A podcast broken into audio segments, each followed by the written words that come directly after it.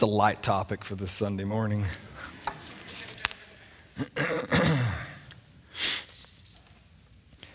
from, uh, from megachurch pastors and movie stars and political figures, it seems like nowadays uh, adultery is such a common thing that it really, it hardly shocks anyone at all.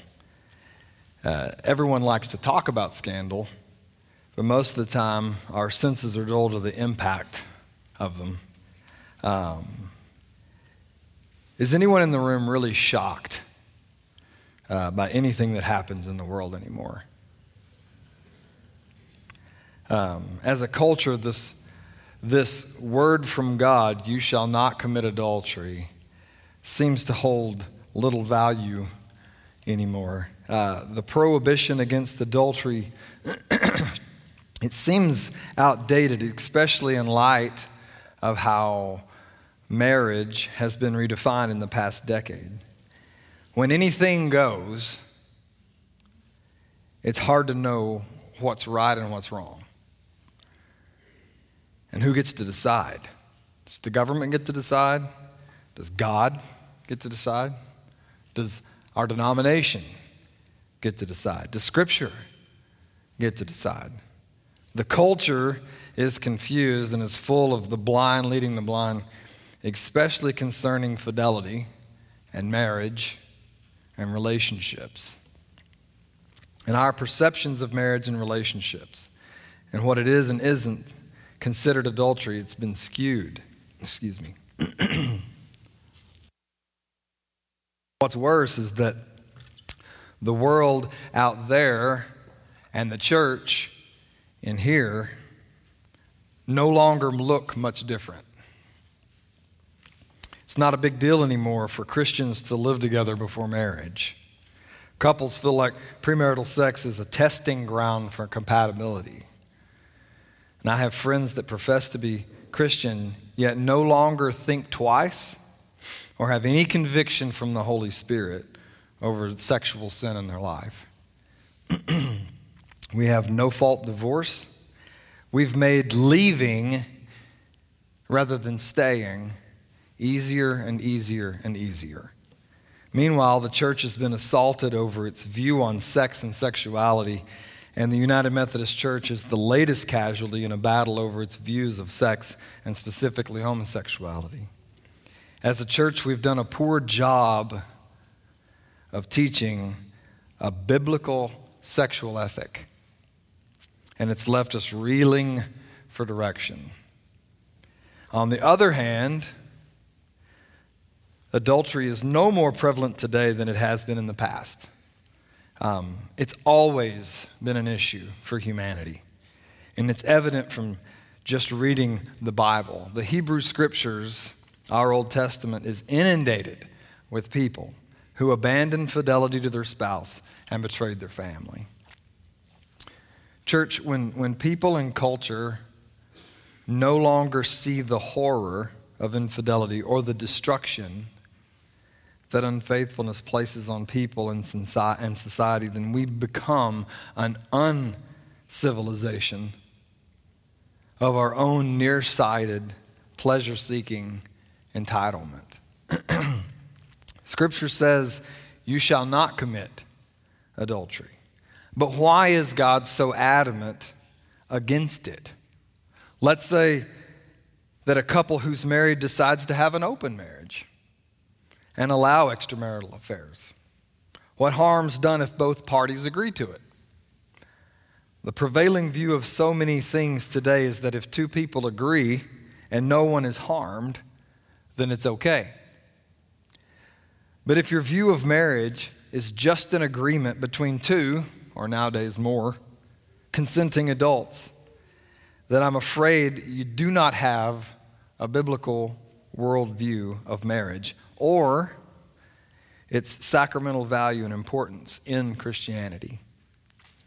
A biblical worldview sees marriage and sex as a holy union a union not just of two people, but a union of two people and God altogether. And in a biblical worldview, God is central and at the center of the marriage, and He decides the terms of the covenant of marriage.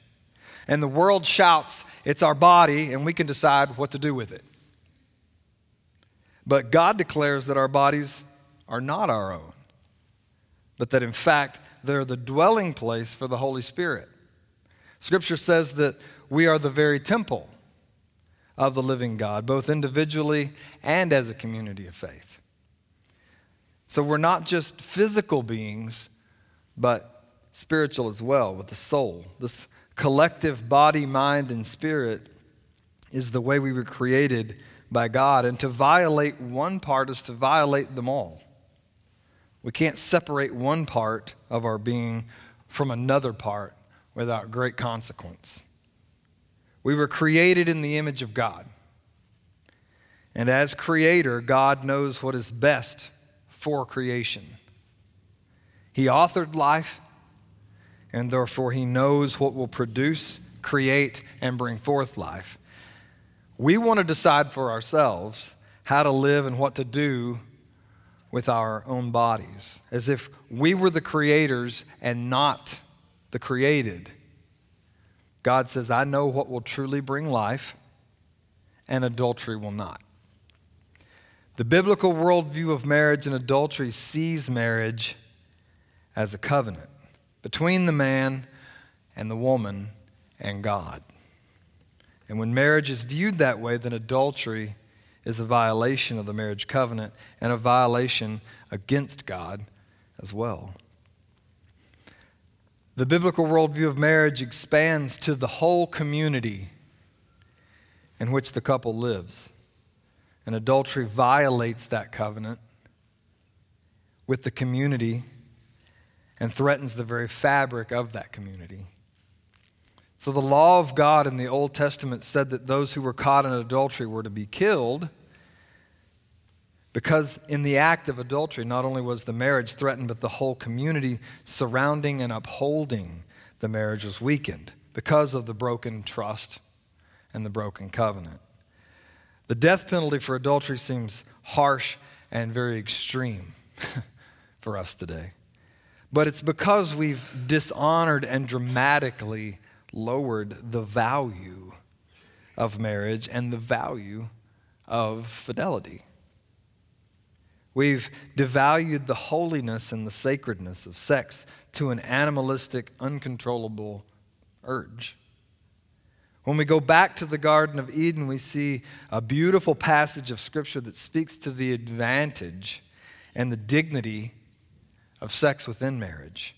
Genesis 2:25 says, "And the man and his wife were both naked and were not ashamed."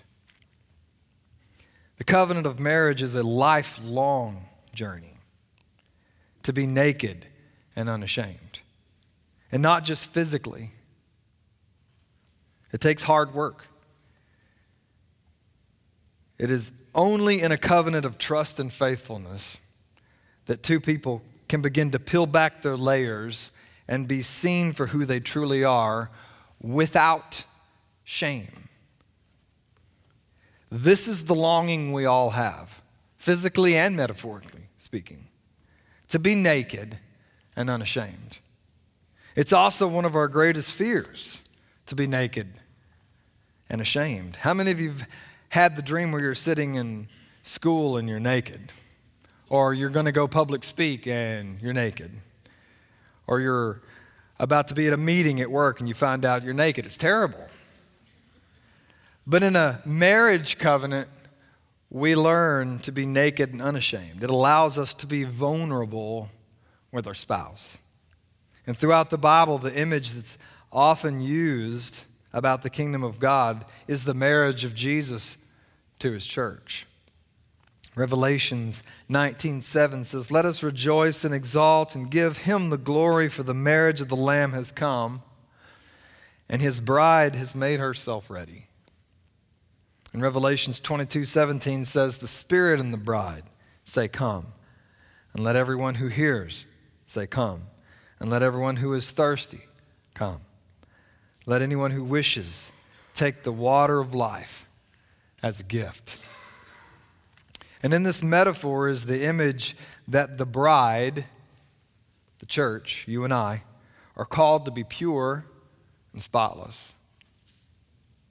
That we're called to be faithful so that we can experience the joy of the kingdom undefiled. In a sense, we're called to be naked and unashamed before God, to return to Eden before we sinned, and to walk with God without shame. Adultery brings shame into marriage. The last place shame should be allowed to exist. Adultery breaks the framework of marriage trust. Not just for the man and the wife, but for the children, for the church for the community and for one's relationship with God. It is in this view and in the light of the heart behind this seventh word that Jesus also spoke about adultery. I can imagine the Jewish scholars and the people sitting around listening to Jesus, and I can see the shock in their faces when he spoke these words out of Matthew 5, verse 27 and 20, 28, he says, You've heard that it was said, You shall not commit adultery. But I say to you that everyone who has looked at a woman with lust has already committed adultery with her in his heart. It's interesting that Jesus is just addressing men in this context because men typically are the problem, but it also applies to women as well. Jesus is going beyond the physical act of committing adultery to the actual heart of the problem. Adultery begins in the heart and moves to the loins. Remember how Jesus spoke that he didn't come to abolish the law, but he came to fulfill it. And Jesus is explaining the internal longing because the physical act is simply an outflowing of a heart condition. We must be diligent to do the heart work and be reminded of the covenant we made in our marriages. Ellsworth Kalas states that our generation, more knowledgeable about sex than any generation in human history, may well know less about the fullness of sex than its predecessors. Perhaps the worst thing our easy sex culture has done for us is to caricature sex, to make it one dimensional we rarely have a chance to explore the spiritual side of this most intimate human experience because our culture doesn't really grasp that it exists. We grope after it in our romantic songs and our sentimental stories, but rarely reach it. The reason that God gave us this word, this instruction, this command against adultery. And the reason Jesus expands on this word is because of the problems adultery causes. It doesn't fix anything, it doesn't fill us, it robs and empties everyone involved.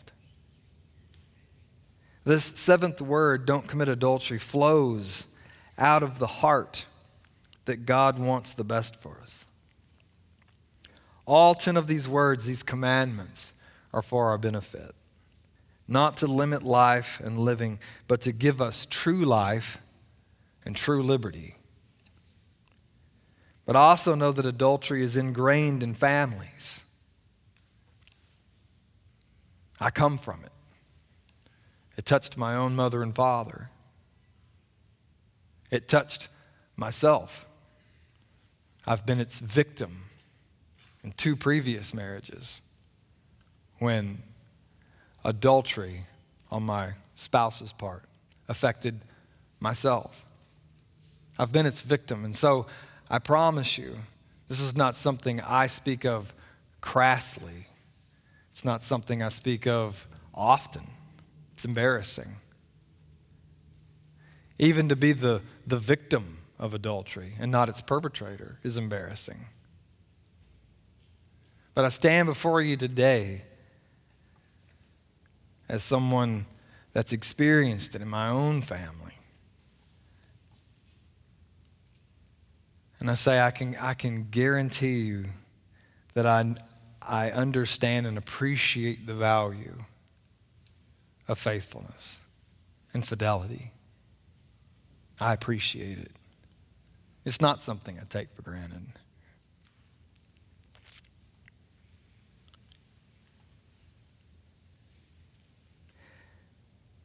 Even in a room this size, the, the pain from adultery is, is still real in many of our lives. But the good news is that God forgives.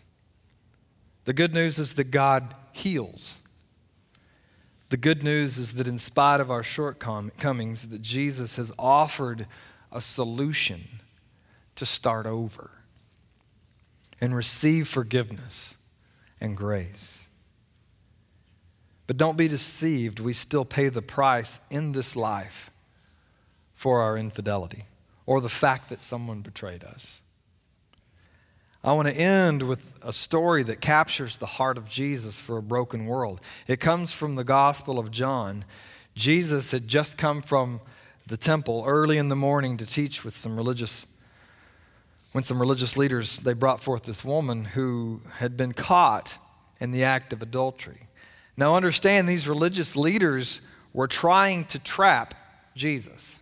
That's what this whole thing's about. Jesus has a crowd of people all around him listening to him teach. When this group bursts in and interrupts, this woman was caught in the very act of committing adultery, they say. And they make her stand there in front of everyone. Now, can you imagine the shame? But right now, several questions should be coming to your mind. The first, I'm wondering how this group of zealots actually caught her in the very act. Should maybe have been her husband. But how did all these men catch her in the act? Secondly, where's the dude? According to the law, it takes two to tango. You can't have adultery with a single participant. So, why isn't the man dragged before Jesus, too? And as I said, these religious leaders are trying to trap Jesus, to ask him. According to the law of Moses, we're commanded to stone such women. What do you say, Jesus? You see the trap?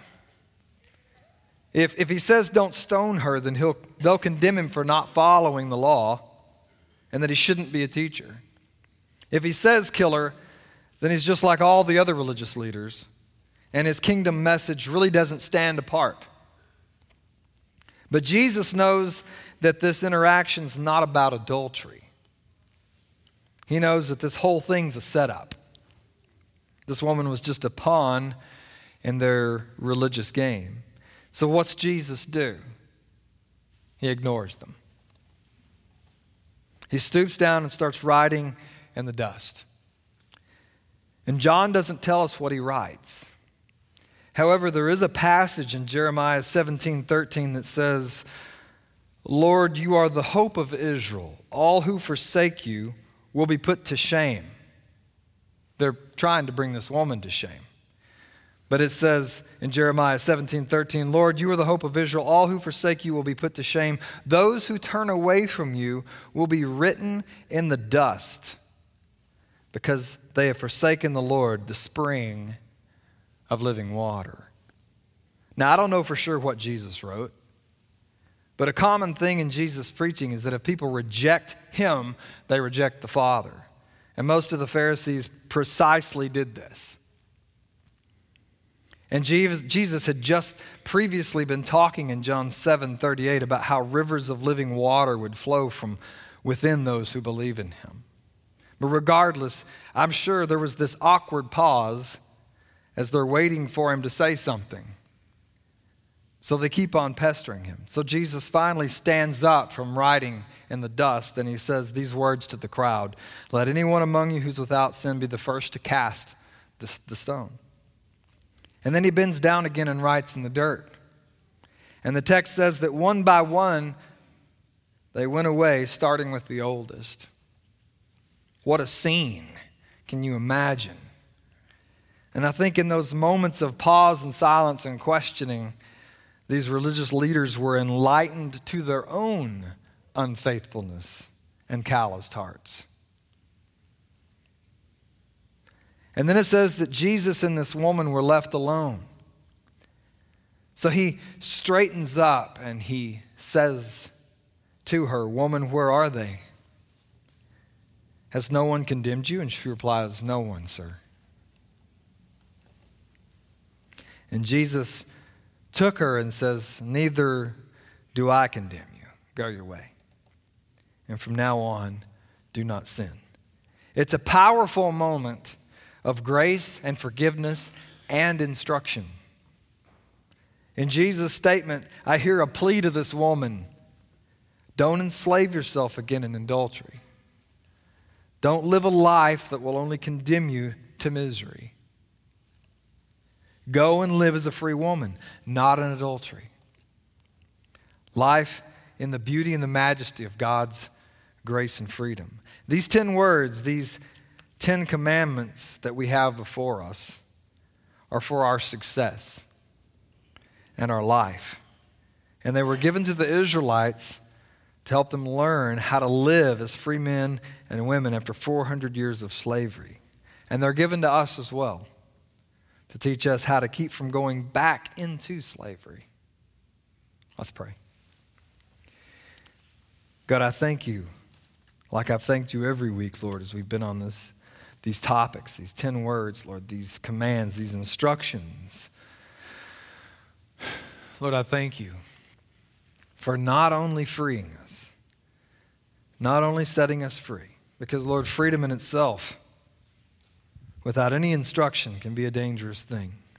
Left to our own devices, Lord, without any instruction on what to do with that freedom, can lead us right back into our own slavery and right back into addiction and right back into destruction. So, Lord, I thank you, Lord, that you were gracious Lord, not only to free Israel after 400 years of bondage, but Lord, to free us through the power of Jesus Christ and the blood of the cross, Lord, to free us. But then also, Lord, not just to free us, but to give us instruction on how to stay free men and women. Lord, I pray, Lord, anyone in this room within the sound of my breath that has been the victim or the perpetrator of adultery, I pray, Lord, that there be no condemnation Lord, that there would be repentant hearts. Because, Lord, we know if we turn to you, there's freedom. That you're not a respecter of persons. Lord, that there's no sin too big that you can't cover. And Lord, while we may be responsible and there may be consequence, I thank you, Father, that there's also forgiveness. I thank you, Father, that there's also grace. I thank you that you're a good God, that you're a good Father, and that in you there is no condemnation. We love you and we thank you. It's in Jesus Christ's name we pray. Amen. If our ushers would come forward this morning for our tithes and offerings.